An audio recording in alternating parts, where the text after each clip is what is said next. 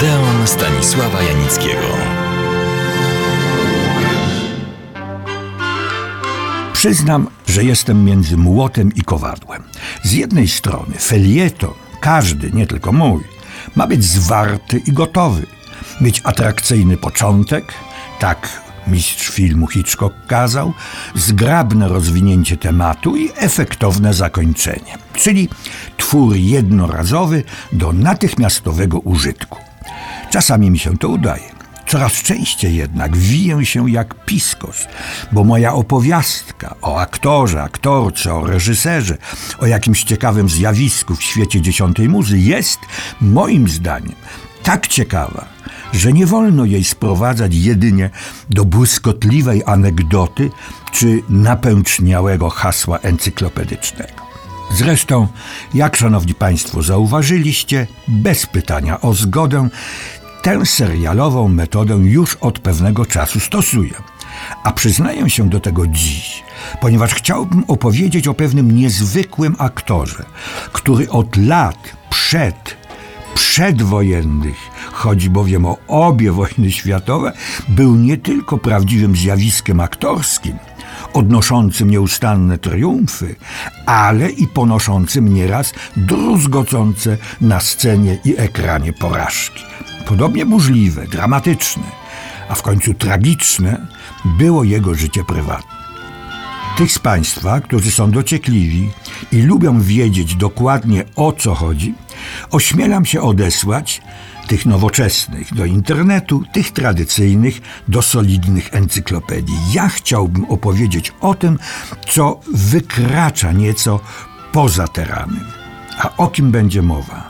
O Józefie Węgrzynie, jednym z największych przez pół wieku aktorów polskiej sceny i ekranu. Żeby zachęcić Państwa mimo wszystko do wysłuchania tego odeonowego serialu, powiem zaraz na wstępie, że lata całe określano go, słusznie, jako niepowtarzalnego uroku artystę, jako genialnego utracjusza talentu, a używając dzisiejszych określeń, za jedną z największych polskich gwiazd aktorskich. W 1884 roku w Warszawie na Pradze ojciec zarabiał na życie licznej rodziny jako stróż. Urodził się jako ostatni w tej licznej rodzinie Józef, bohater mojej opowieści. Kiedy nauczył się pisać i czytać, jego największą pasją stała się świeżo sprzedawana w księgarniach trylogia Sienkiewicza. Tymczasem najstarszy brat Józefa, Maksymilian, wyjechał za granicę, czyli do austriackiego wtedy Krakowa i został komediantem.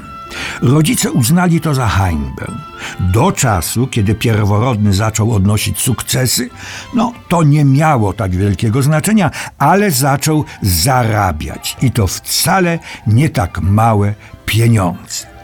Zgodzili się rodzice, żeby najmłodszy, czyli Józef, przeniósł się do brata do Krakowa. Szalę ostatecznie przeważyło jednak to, że w Krakowie w szkołach uczono po polsku.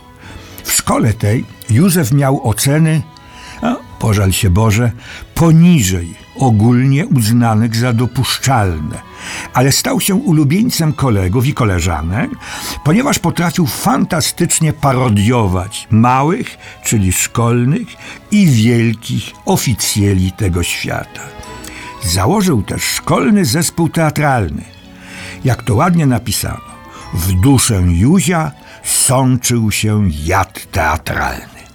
Zauważono, że z kamienną twarzą i melancholijnym spojrzeniem był kolejno podstarzałym wiecznym amantem bohaterskim lub łzawym, tubalnym, neoromantycznym deklamatorem albo trochę przez nos mówiącym profesorem matematyki.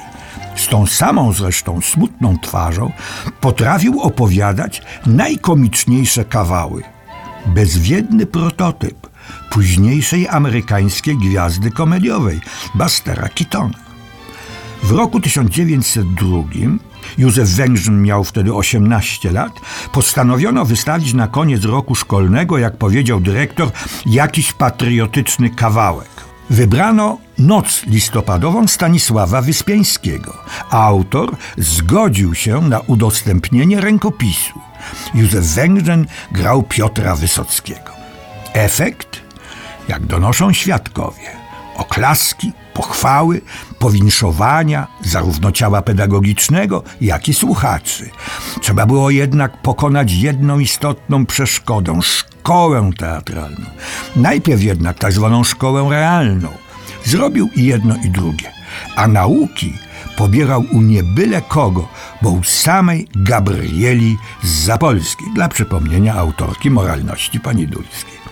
Józef Węgrzyn zaistniał na scenach krakowskich i lwowskich. Jaki był? Zacytuję fragment wspomnień tytana naszego teatru Stefana Jaracza.